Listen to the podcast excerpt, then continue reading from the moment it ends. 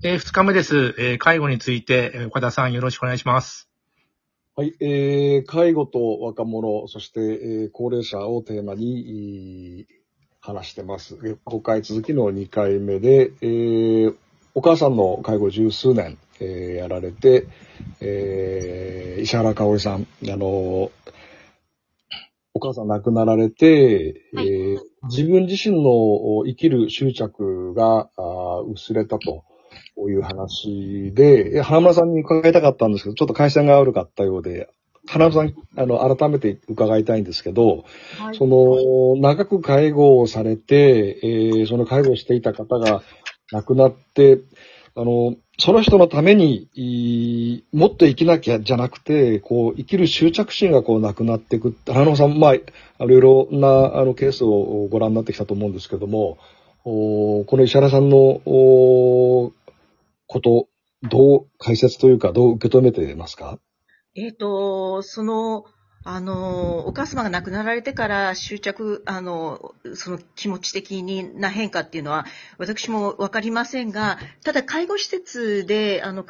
あの、高齢者の方を見ていたときに、ご家族がやっぱりその、えーお父様やお母様が亡くなってから、やっぱり脱力感というか、で、えーと、まあ、あの、放心状態だったり、あと、まあ、逆にちょっとこう、もう解放されたっていうような感じになるとか、そういうようなケースは見てきましたけれども、多分本当石原さんはその16の時からでしたっけもう10年以上もね、ご覧になってきたっていうのが、もうほとんど、あの、青春時代、まず、介護は全ての生活だったっていうところなんだなっていうのはすごい感じました。で、私逆にお伺いしたいのが、その妹さんと共に、まあ、お母様の介護が始まって、それを、えー周りの、まず友達、それから学校の先生とかには、話はししていたのか、あまりしてないのか、その辺はどうですか？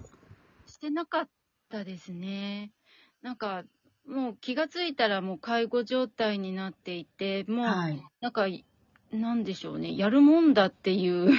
感じでああ、なるほやどっ。ていって、うん、そんな感じだったので、全然、多分、周りの友達もそんなに知らなかったかもしれない。うーん。あの、今、もう、あの、このよ数年ですが、あの、ヤングケアラーっていう言葉が盛んに言われるようになって、えーまあ、石原さんをはじめとする、そういう若い頃から介護をしてきている、あの、子供たちが実はすごく多いっていうことが世の中に知られてきたんですが、多くの子供たちは、なんかそれがやっぱり言えなくて当然のことだと思って、えー過ぎちゃうっていうのが多いんですよね。で、あの、周りも気づけずに、えー過ぎちゃうっていうところがあって、私はそんなにね、長い間だし、それも朝お弁当を作るところから始まって、食事や洗濯や、本当もう日常大変だったのに、少しでもこぼせなかったのかな、こぼせたらよかったのにな、先生は気づいてくれなかったのかなっていうのをちょっと聞きながら思いました。あ、そうですね。うん。もう、何するにしても、なんか車椅子1個借りるにしても、本当に自分で全部調べなくちゃいけなかったし、うん。そうですね。うん。手すり、家中にこう手すりをつけるのも、まあだったら介護保険かなって。うん、そうです、そうです。その頃って介護保険制度がなくて、あの、まだそういう、あの、補助とかそういうのも、多分私がみ、あの、幼かったからわからなかったのかもしれないんですけど、そういう補助もほとんど受けずに、なんかうん出ましたね。自分でつけたりとか、うん妹とつけたりとか。はい。はい。岡田さん、ヤングケアラーのあのデータとかお持ちですか？ちょっとね、拾ってみたんですけど、お実は、あのー本当にね、あの、石原さんのケースと同じように、自分で多分言わないので、あの、把握しきれてない。で、把握しきれてる部分の、おある大手のシンクタンクが拾った2021年度の小学生のデータです。あのーヤングケアラーと思われる子供がいる小学校は全国で3割ぐらい。でうん、家族の世話をしていると答えた小学生が6.5%ですね。1割未満。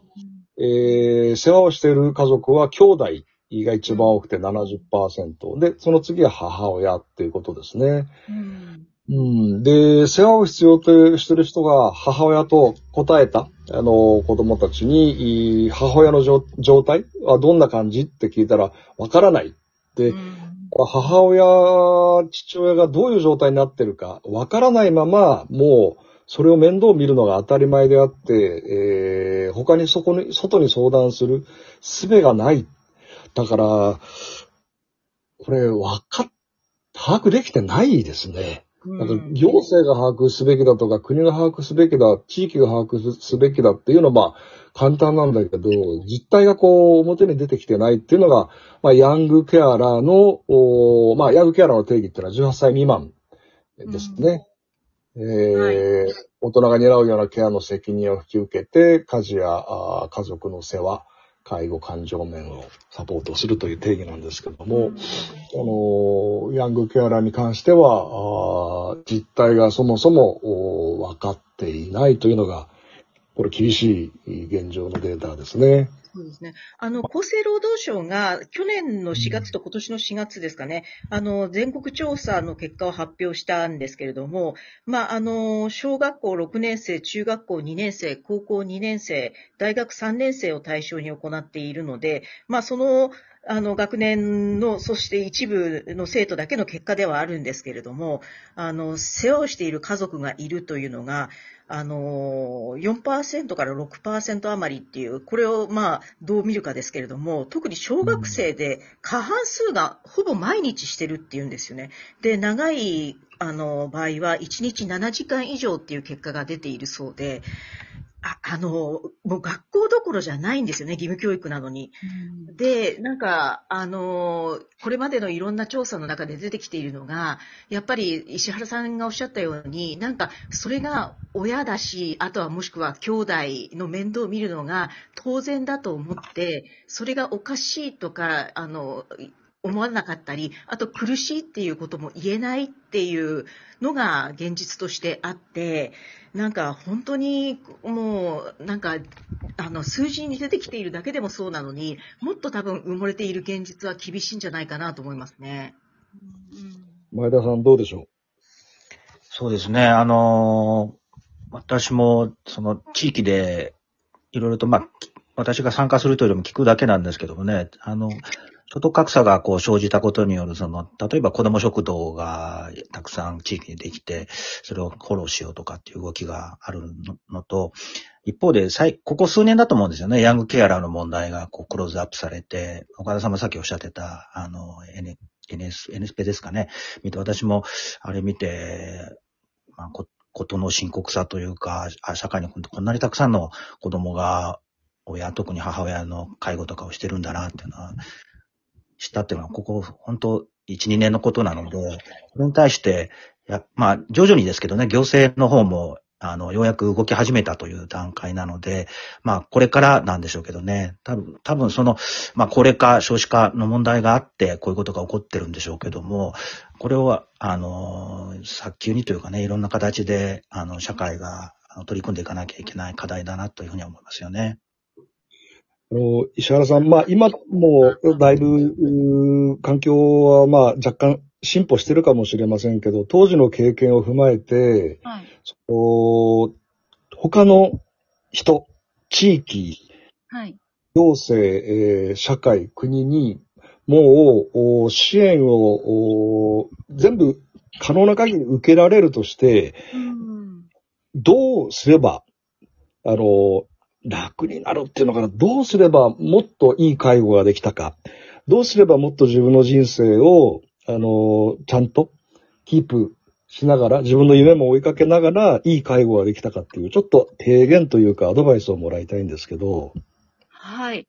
私の場合は、まず、あの、ヘルパーさんを頼めないかっていうことを、あの、看護師さんに相談したんです。あの、まあ、私と妹だけでできることにも、あの、限度があったので、ヘルパーさんに少しお願いしたいと思ったんですけど、1日1万円かかると言われて、それで、そうすると月30万も払えないっていう、っていうのと、まあその時にもまだ介護保険とかなかったので、あの、入浴サービスもなければ何もなかったんですね。うん髪の毛切るサービスさえなくて、で、本当に自分たちでやらなくちゃいけなくて、で、あの、介護って本当にすごくお金がかかるんですね。あの、本当にかかります。それで、あの、送り迎え代もそうですけど、とにかく、お金の面とかが、ちょっと行政、今はね、ちゃんと整っているかもしれないので、またその当時とは違うかもしれないんですけども、お金と、あと、うーん、手ですね、なんか、助けの手、補助、サポートみたいなものが、あったかなってます。これから、やっぱりそういうところ、しっかりとサポートしていけるような、あの、まあ、行政がしっかり、あの、していたら、うん、いい介護ができたのかなと思います。一つはまあお金という話が出ましたね。あの石原さん、あの介護していて、お母さんの姿とか言葉の中で一番印象に残っている。それが、あのいい瞬間であるのか、辛い瞬間であるのかあれですけど、介護している中で一番記憶に残っているシーン、言葉って何ですか、お母さんの？それは、あの、母が入浴する時には、介助だったども、あの、まあ、当時、まだ10、18とか、そんな感じですかね。で、